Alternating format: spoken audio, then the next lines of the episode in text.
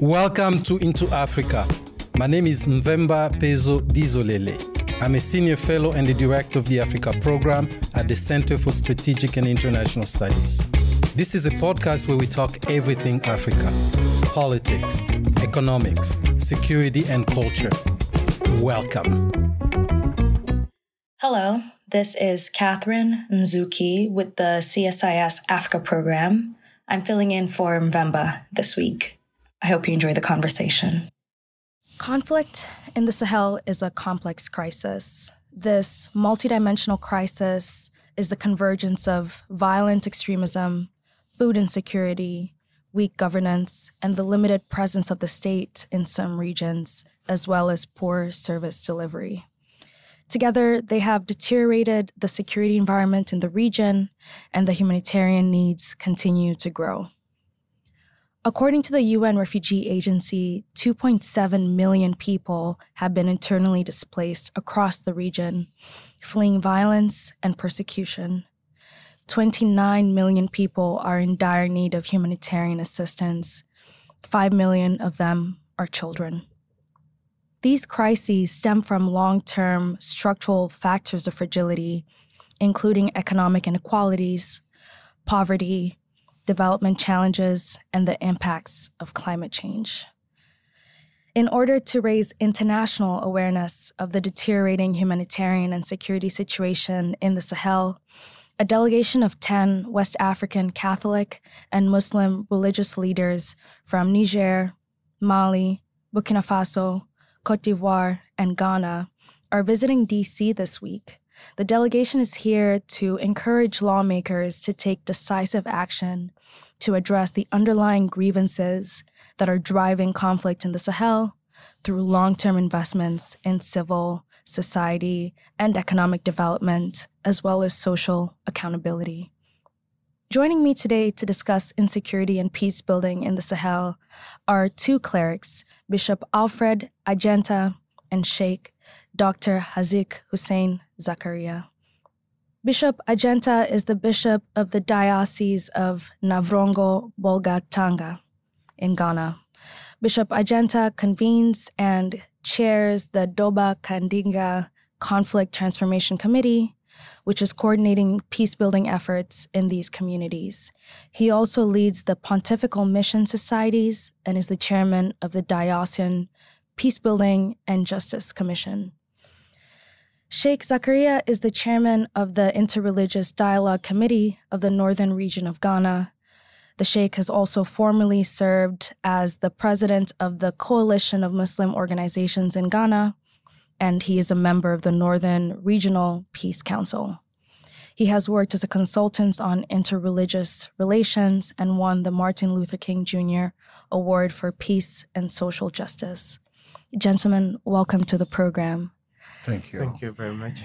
If I could start with you, Bishop Agyenta, please tell us more about the Sahel Peace Initiatives and the objectives of your visit to DC.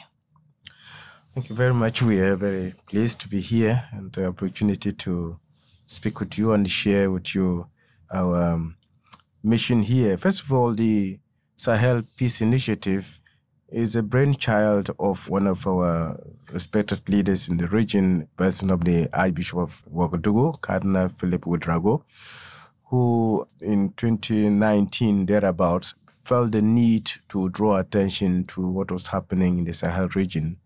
Through the support of CRS, all the managed to get in touch with those countries really affected by the crisis, that is Niger, Mali, Burkina Faso, the bishops conference to come together and to find out what can we do to respond as a church to the crisis because it's affecting the church's life and all that. And so that was the reason why these um, came together. Of course, together they also tried to invite the Muslim leaders to be able to give a concerted response to the crisis. Thankfully, CRS bought into idea and they supported very much. And so 2019, this meeting took place in Ouagadougou. From then, all the other countries, especially for us in Ghana, which is a neighboring country, and Cote d'Ivoire and all that, we felt that, well, we needed to be brought into a picture and they were kind enough to let us know that well, what is happening over there could eventually also get to the coastal countries. And therefore, we are here also part of the delegation because of the, where we are located. And so, this is a, the history behind the Sahel Peace Initiative. Basically, it is about raising awareness of the crisis in the Sahel region. And we also want to show as leaders, religious leaders, what we are doing already on the ground. And that is why both Muslims and Catholics, we felt part of being called to work together and to raise the awareness. And of course, eventually to let people know that we will need the resources in order to be able to implement what we are doing in mm order to return peace to the Sahel region. Thank you, Bishop. Yeah. And I'd actually like to dive first into the crisis in the Sahel itself and what is driving it. If I can turn to you, Sheikh Zakaria, if you could just walk us through what are the root causes? What's driving insecurity, instability, and conflict in the Sahel? Thank you. glad to be part of this discussion. It is hoped that this exchange will go far to inform people about what is happening in Sahel. Many people are not aware the extent to which the Sahelian region is suffering from the atrocities of violent extremists.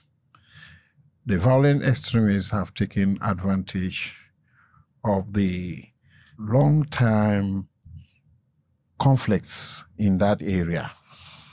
There had been a long period of suffering from protracted conflict rooted in historical grievances.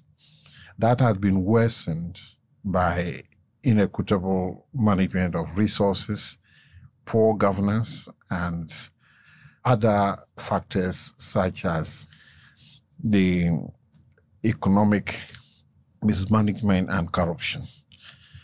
So these form the root causes. And indeed, as a consequence of this, the young people in particular and women are suffering they feel disappointed, marginalized, and they feel hopeless.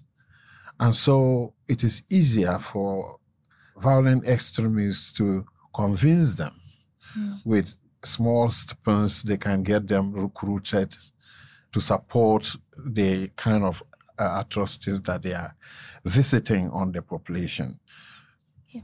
Sheikh, if you could help us paint a picture of a young person that is susceptible to be drawn into violent extremism, what challenges do they face and what are those incentives that these groups offer? Yeah, of course, there are two scenarios here. Some of the young people are recruited by force. Mm. A community is attacked, mm. young, strong men are arrested and forced to be part of the group. We have incidences like that. Then we have also cases where the extremists extend friendly hands to the community people even before they attack. Visit the community, study the situation that in which they are, and align themselves to the concerns of the marginalized, and so be able to convince them that well, we are people that can help you out mm. of your problems we can give you good salary and can give you protection as long as you be on our part and fight along with us. So unemployed youth who have maybe finished school, even university graduates who are out of school and want jobs to do uh, are sitting there still being fed by the parents and so on. Yeah. They feel left out, yeah. and so they are ready to join any group as long as they can that can assure them something that they can sustain their lives on. Mm. So that is the situation that we have here. It's not that the youth like to be violent or to be radicalized to take arms against their own people. No, but they do so because they think that if they don't do that, living in abject poverty is itself a kind mm. of war. Mm. Right? So that is the situation. Yeah. I agree with you fully. I don't think anyone has some sort of innate desire, right, to pick up arms against their own people. What I'm hearing is this crisis, the recruitment of youth, ultimately stems from these long term structural issues of poverty. That's right. Economic inequalities, unemployment, and That's these right. are valid grievances. And here come these armed groups that exploit that. That's right. Right. And back to you, Bishop. I wanted to touch on something you mentioned earlier in the formation of the Sahel Peace Initiative was first to raise awareness of the crisis in the Sahel, but also to raise awareness to countries like Ghana, Cote d'Ivoire, and other littoral states of this growing threat that that's bearing down on these coastal West African countries. So please just walk us through the threat and how you see it from your point of view in Ghana. Yeah, Ghana, we certainly um, belong to the southern coastal countries. And there are, we can identify a number of reasons why we are we should be concerned. First of all, um, the Sahel, we know that it's spreading, and there is, first of all, the issue of uh, the threat of spillover. Spillover in the sense that we already have people have made appearances in Ghana with the, I mean, threats to the local population, and this is also mostly through the radicalized religious uh, extremists. So they come to a village and they threaten them. So that's the very first thing, the spillover of the conflict in trying to instill a certain religious radicalism in the local population. The second thing is the refugees. Already people have fled from Mali, Niger, and all to Burkina Faso. Now we are also getting Burkina Faso where the villages have been attacked. And uh, as I speak now, since last year, December, we had about 1,600 and over plus uh, refugees. Currently, we count about 4,000 that have crossed the border into my area. And so, with the support of CRS and the other local um NGOs, and uh, we have been able to provide whatever is needed. So the second thing is the refugees that are coming in, and the number is set to increase if the violence is not stemmed. This number could increase, and we're getting more worried because the local communities that have received these people, their resources are also running out. Right. Some of the families have managed to take them in. They want to share, and they're sharing with them whatever they have. But how long can you do that? Yeah. Within the next um, couple of months, we the rainy season is going to begin, and they're going to start to do the cropping and all that. The food that they have may be running out. So that is second point that I really want to say why we are concerned in order to be able to take care of not only the host communities but also the refugees who are coming. And most of these are women and children, and so they need to be protected and all that. Furthermore, we are very much concerned because in our own backyard, we have what I would call the fault lines, where there is already the fertile ground for some of the extremists to take advantage. Yeah, I want to switch to these internal conflicts in a second, but I just want to stay on the topic of refugees for now. Has the government of Ghana been able to launch an effective program to welcome and integrate refugees that are coming down from Burkina Faso, or do you feel that it has been more of a community led response? Oh, certainly, the government has been part of that. We- What we call the National um, Disaster Management Organization (NADMO), which is a government-funded, of course, but they are always overwhelmed Right. because there are so many places and all. So they are very much involved. We also have the UNHCR.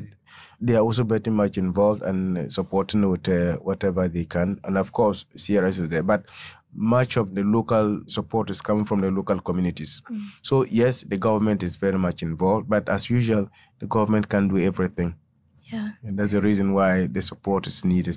yeah. Yeah. it's wonderful to hear that this combination of government led, community led, and donor led response has been effective. But as you're rightly pointing, these numbers are set to increase as the crisis worsens.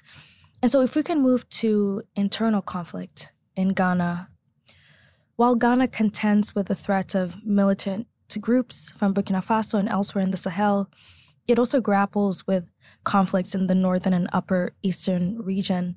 Sheikh, if I can start with you, please provide some background to the conflict in northern Ghana and where things stand today. Well, the conflicts in northern Ghana, the major tension areas uh, had been Yendi Bimbilla over chieftaincy.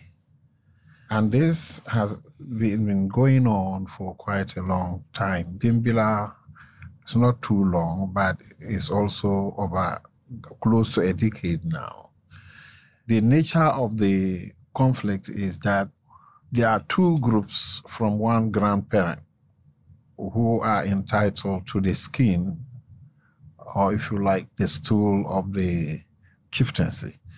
And somewhere along the line, as they they succeed, one time it goes to one side of the one contestant, other time it go to the other. So we have the Abudu and Dani gates. Mm. One time it goes to the Abudus or to the Andanis. But at some time, I think some people try to work it out that one, only one side continue to ascend to the throne, and that became a problem. And there were armed confrontations between the two groups. It is because it is Dagbon Central Dagomba tribe, mm. and they are the majority in this region. There's no family that you go and you will not find Abudu or Andani. They are always mixed. Mm. But when there's a problem, you see, the fighting begins from individual homes mm-hmm. before even it, it escalates to, you know, so that was the situation and it continued. It went through legal procedures and so on to find address, and so it took a long time. But recently, with the coming in of the government of Nana Akufo-Addo, they mm-hmm. managed to resolve the problem in Yendi. And that has taken a big loss of the skin of the Dagomba people. Mm-hmm. But we still have problem in Bimbilla. Mm. Bimbilla is just a similar, you know, from one family. They don't have Abudu and Dani Asaj, but it's just from one family who were unable to decide who should be the one to succeed. So the problem is all about succession, how to organize succession in a manner it doesn't bring problems. So up to now, there's still a standing committee dealing with the case in Bimbilla. Mm-hmm. And is it the competition over the chieftaincy? Is it a question of succession or are there deeper grievances? Is it perhaps a competition over land? Or is it just the weight of that title? Please like help me unpack well, that bit I more. Think it is just that the succession plan mm-hmm. has not been developed in such a way that there would be smooth transition. Mm-hmm. Formerly, there was a plan, but this plan was violated, and so it got disrupted at some point, and that is where the conflict started, right? Gotcha. So now, what the government have done is to help the prominent chiefs in Ghana to come together and put up a plan that they should follow. Bishop Agyenta, please similarly help us understand what is driving conflict, specifically the Doba Kandiga conflict in the Upper East region. Yeah. Well, the Doba Kandiga conflict is a dispute between two communities of the same, I would say, language and culture. But it's a dispute over a piece of area, land, where people claim that uh, it, it belongs to one group or one village, and the other one say, okay, it belongs to the side. So this has created a lot of tension for many years, and people have fought over it, and there have been violence. And so it's one of the reasons for that. But apart from the issue of the land, there's also the political traditional authority, mm. because these villages are governed by chiefs. You know, in Africa, the chief is very quite a very uh, important role to play. So, when the dispute is over the land, we say who chief has a responsibility for the people who are living on that land, mm. and so it also comes about or who owns that land so that he can dispose it to other people and all that. The chieftaincy is not just about the power, but it's also about the control of resources. Gotcha. Sometimes in some places they have power over the, the land and the resources and all, and so these who can use the land and all that. So I think that is these are the two reasons. I mean, in terms of the causes, the land, the traditional, but of course we can always rule out politics. You know, politics uh, can come into the area and try to say, okay, we want to make sure that, of course, in Ghana our country has become so polarized in terms of the political leanings, and so sometimes where you are, people can easily read into that. So I think this is where the, I can say the causes for the conflict. You Okay. know, uh, Boba. So what I'm hearing is the chieftaincy, as you've both reiterated, is not a ceremonial position, but actually a position that wields a lot of local power in how resources are distributed and utilized. That's really interesting. And I would like to take this opportunity to dive deeper into your work. You are both religious peace builders and people that are working actively in interreligious dialogue. I'm curious to hear more about your work in this field and what drew you to the work of peace building in the first place. I can start with you, Sheikh, and then hmm. I'll have the bishop go second. Yeah, as you mentioned, interreligious dialogue had been there in both Christian and Muslim constituencies, but it has become very significant in contemporary times because of the challenges the religions are facing. That some people are using religion as centrifuge or hmm. scapegoats to commit atrocities in the world. And if religion is being abused to cause problems in the world, the right institution to respond should be the religious institutions, right? So we have found interreligious dialogue as a mechanism for bringing understanding respect and cohesion in our communities because we live everywhere we live together. We live together, Muslim Christians, eh, particularly in Africa. And if we are facing common challenges, particularly in terms of violent extremism, mm-hmm. we should be prepared together to work to resist such forces. We interact in many ways we share the same health services. We eat and drink from the same markets. So it is only commonsensical that if we share common resources, we should be close enough to determine how these resources are best used or utilized to our benefit. And we must have a voice in determining how things work, even at the level of the state. You see that in the northern Ghana, for example, the greatest number of schools managed by Christians, missionary schools, and we have Islamic education unit also managing their schools. There are a few government schools. So you see, at the time of establishing those schools, the concept of dialogue was not strong enough. But we are trying to get Christians and Muslims and others to understand that we can improve our educational institutions, improve our youth training centers, and other things, you know, through interfaith dialogue. It's also interesting to see how you're working both in conflict resolution using interreligious dialogue, but actually also peace building, right? By working with children and youth, especially whether they study in Islamic schools or Christian schools. Bishop, I'll turn it over to you. I'm also curious to hear about your philosophy to interreligious dialogue and anything else you might like think to uh, add. he he's um, made uh, good points about that. Uh, what I just need to add is every religion is uh, there's a component of peace. Every religion is founded on the values of peace because our God is a God of peace. And so you cannot have a religion that promotes violence and say that it's genuine. So I think that is uh what is driving most of us into the further. Well, religions, religion And our faith is a force for peace. And therefore, we need to be able to use it.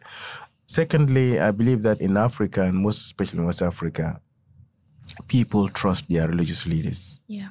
There is a certain commitment to whether to the whether it's Muslim or Christian or Catholic, they trust what their leaders say or do. And so we also felt that coming together and demonstrating to our people who follow us that these are people who understand, who want to work together, and we have a common goal. We'll have a, we'll carry them on board. And think that's the reason why I believe that this is very important that we have come to the US, Yes. uh, united as a Muslim and Catholic. And some people may be surprised that Muslims and Christians are working together because in some places you, it's unheard of. And so I think that that confidence and trust that our people have in us is what is also driving us and to be able to use that to be able to bring about peace. And thirdly, you know, the churches and the mosques, we are at every nook and cranny of the country. Yes. Where the government cannot reach or NGOs, the church is there, the mosques are there.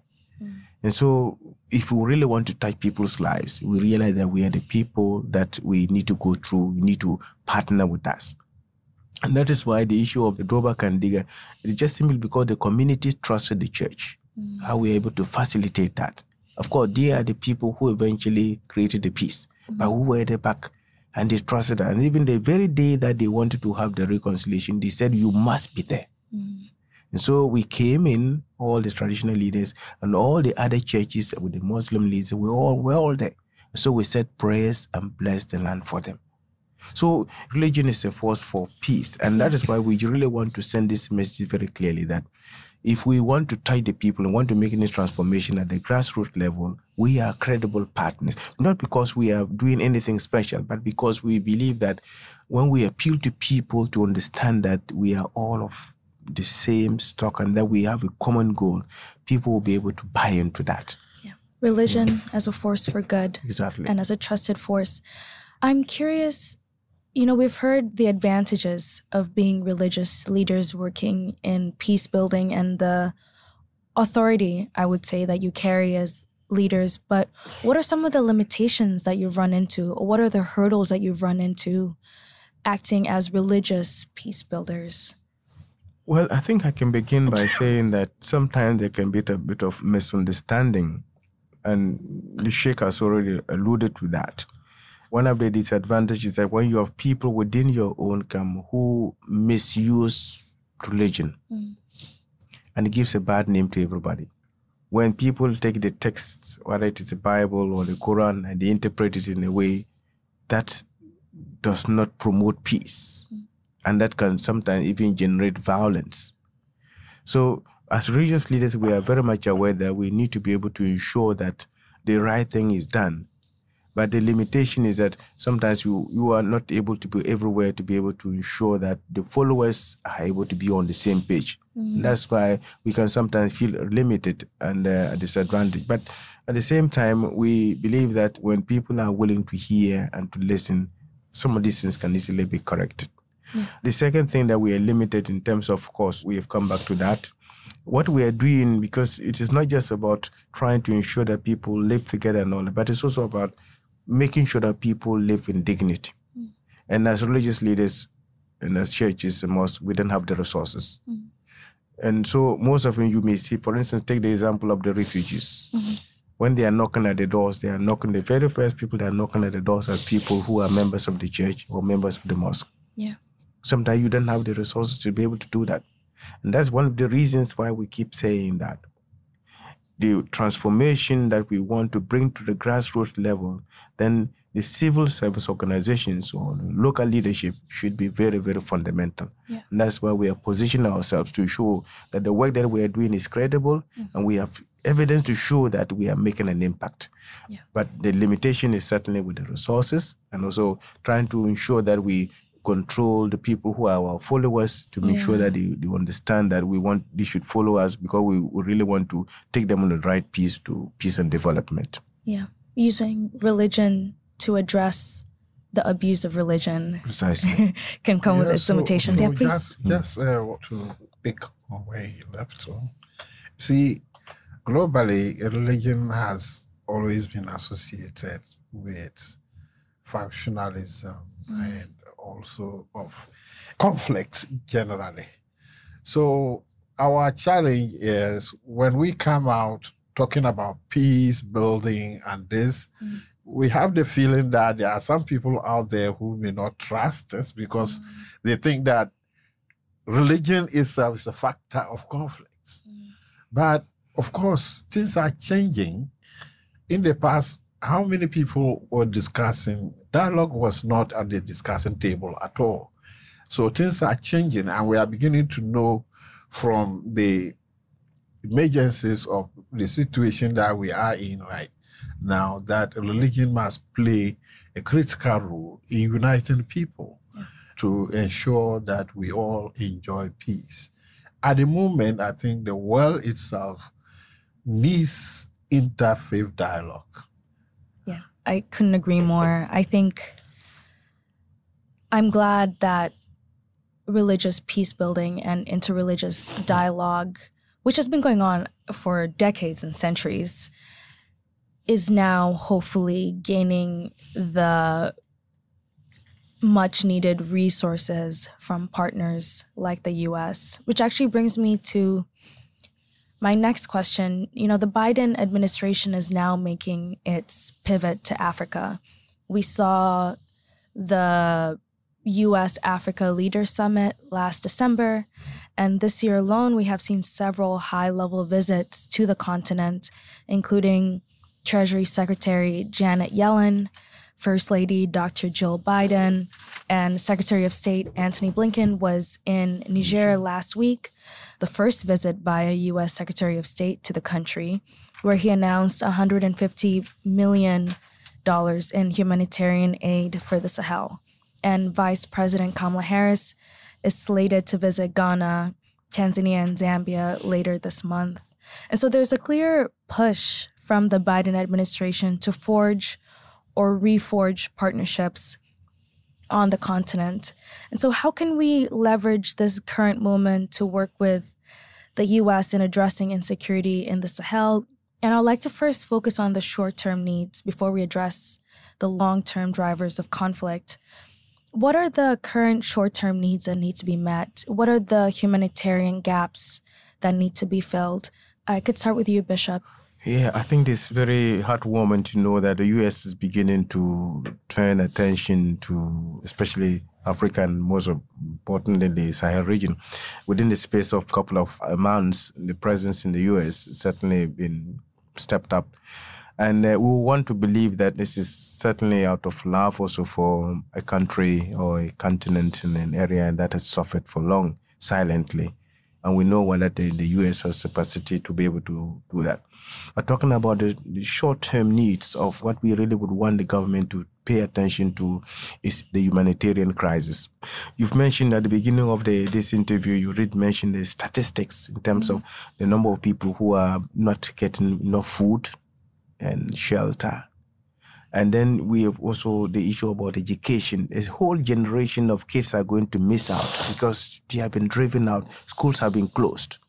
So, in the short term, we want the help to address the food security of the refugees who are fleeing their countries and they have no way of returning immediately. Mm-hmm.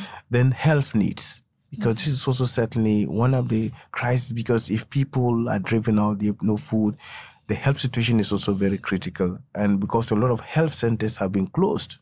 So where are these people? I was very much struck when I visited one of the camps in December last year. Normally in December it's very cold. And children as such as maybe one or two kids with their mothers and running noses to a school at the time. And they had no place to stay. I mean, they just had the makeshift places. Mm. And you imagine that people are living and sleeping on the bare floor. And so the crisis, the humanitarian crisis, is very, very serious. And we are talking about long term, eh, short term. We need to address this immediately. Mm-hmm. Make sure that the children don't miss out in the school because this is a long, I mean, a whole generation that might be likely to miss out in their education. We are looking at that provision of water, sanitation, yeah. and shelter, and food, and then health. I think these are the immediate needs that we will want to underline. And what are the best avenues for this humanitarian aid and resources, is it best provided through a mixture of direct funding to the Ghanaian government? Is it to organizations like CRS that are operating there? Is it to communities? What's the best and you think most efficient way for these resources to be distributed? I think we've made it very clear over and over. We've mentioned about the need to recognize the local leadership. Mm. And we just mentioned that sometimes the people, the, this local leadership are the people who are living right with the people who are suffering. Mm. We're not saying that that's why we mentioned very much the government is doing its bit, but most often this is the, through the official protocols and all. Sometimes that can take quite a while. Mm-hmm. So you're right. I mean, what we are saying is that yes, there are certain things that we can prevent from the government being dealt with because they are also part of the response. But if you really want to be very efficient, and this is what we are saying, we have demonstrated clearly that these people are arriving immediately. We have mm. been able to respond to them immediately because of the very fact that there was not that kind of protocols and all, and we were able to ensure that this is done very, very efficiently. Yeah. So I think CRS is a good example of uh, that partnership that they have been able to support us to be able to do that, yeah. and other NGOs who are in the area. But the impact is very more felt when it is done through the local leadership. This is what I would say. When people in DC or donor communities discuss locally led humanitarian provision, the question of accountability always comes up. And I'm not sure how strongly I agree with this point. The response will be well, we want to work with communities, but we don't know how to hold people accountable. How do we make sure that these resources are being distributed via the right channels? How do we avoid corruption, abuse of funds? And so, what would you say to that?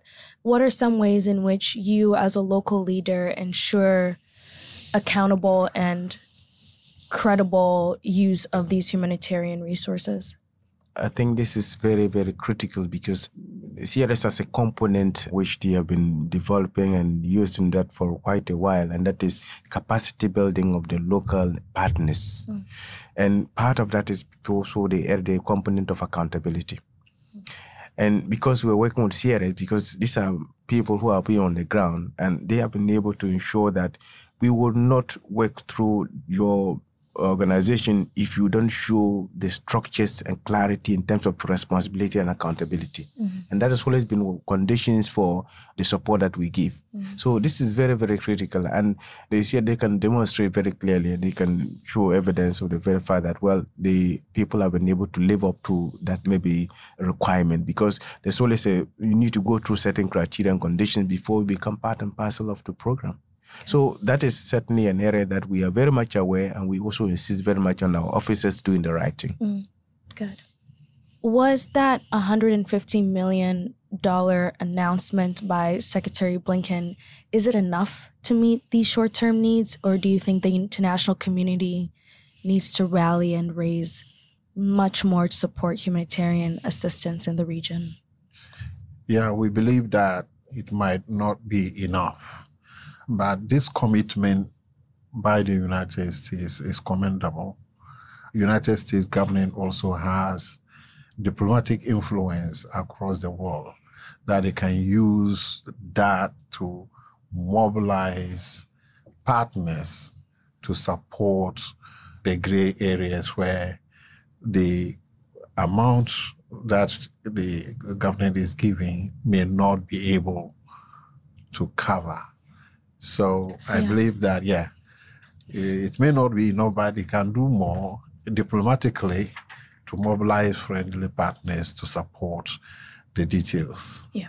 Yeah. And finally, the long term. Your delegation is here in DC in part to discuss with lawmakers and encourage them to take decisive action to address these underlying grievances that are driving conflict through long term investments in economic development and social accountability. So, please walk us through what these recommendations are. What are the, in your opinion, the long term solutions to this crisis in the Sahel? And what role can the US play in realizing this? I'll start with you, Sheikh, and I'll okay. turn over to the bishop. Thank you. Well, The root cause is mainly economic and social inequalities. These have to be addressed by all of us, right? As a matter of fact, the youth and the women are those who are under severe challenge of this situation. So we believe that as a way of correcting the system and get things work better, we need to empower the young people and the women. The young people are in their numbers mm-hmm. out there on the streets. They have nothing to do. And as we mentioned previously, such a situation allows wrong guys to come and pick them, give them stipends, and use them in the way that they like. So if we can get the youth to be self-employed, mm. to gain marketable skills, mm. they would be able to be on their own, be self-reliant, and they will not look for jobs in where it is so dangerous as being part of violent extremism. That is dangerous. That they will not consider that as an option. Mm. But when they have nothing, then there is a problem. So the young people at the moment, there are a few training centers for the young people, and some uh, university graduates have ideas what to do, mm. but startup capital is a problem. They don't have the resources. They don't have the resources to start. Yeah. How beautiful would it look like if the U.S. government, for example, could partner some of our microfinance institutions right. to provide technical support and also train and support these young people to be able to start yeah. on their own. Otherwise, you get the training, you come out, you don't have a startup capital. What do you do? Mm. You go back to ground zero. Mm. So that is where we need the United States government to actually support us to do. From the point of view of the state as a whole, I think that the United States government can cooperate with our countries in providing military training and other logistical support, hardware support, and things like that. Many of these countries that the violent extremists take Burkina Faso, more than or close to half the countries in the hands of the violent extremists they have more sophisticated guns and equipment to fight. Mm. The government side does not have. So, what I'm hearing is truly the key to long term and sustainable peace is this triple nexus approach of humanitarian assistance, right? So, meeting these short term needs. And then you have development, specifically empowering the youth and women by creating safe jobs, mobilizing capital and financing to help young entrepreneurs and moreover just to grow businesses That's in right. the region and then also capacity building and vocational training for the youth. Yeah.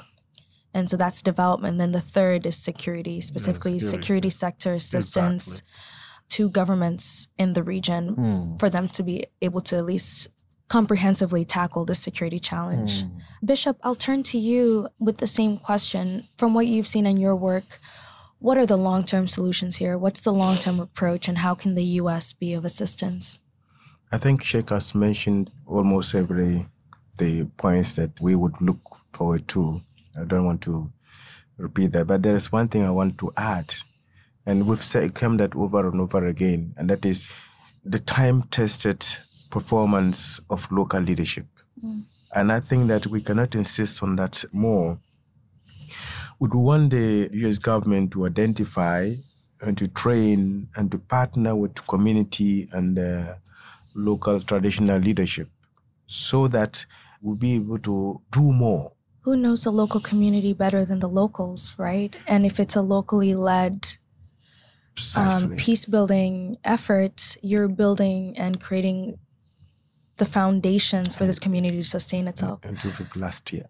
Gentlemen, I've very much so enjoyed this conversation.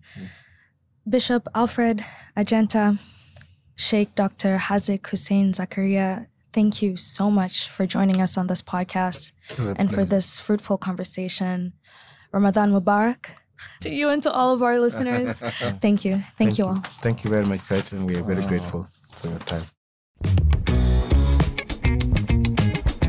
Thank you for listening. We want to have more conversations about Africa. Tell your friends, subscribe to our podcast at Apple Podcasts. You can also read our analysis and report at csis.org/africa. So long.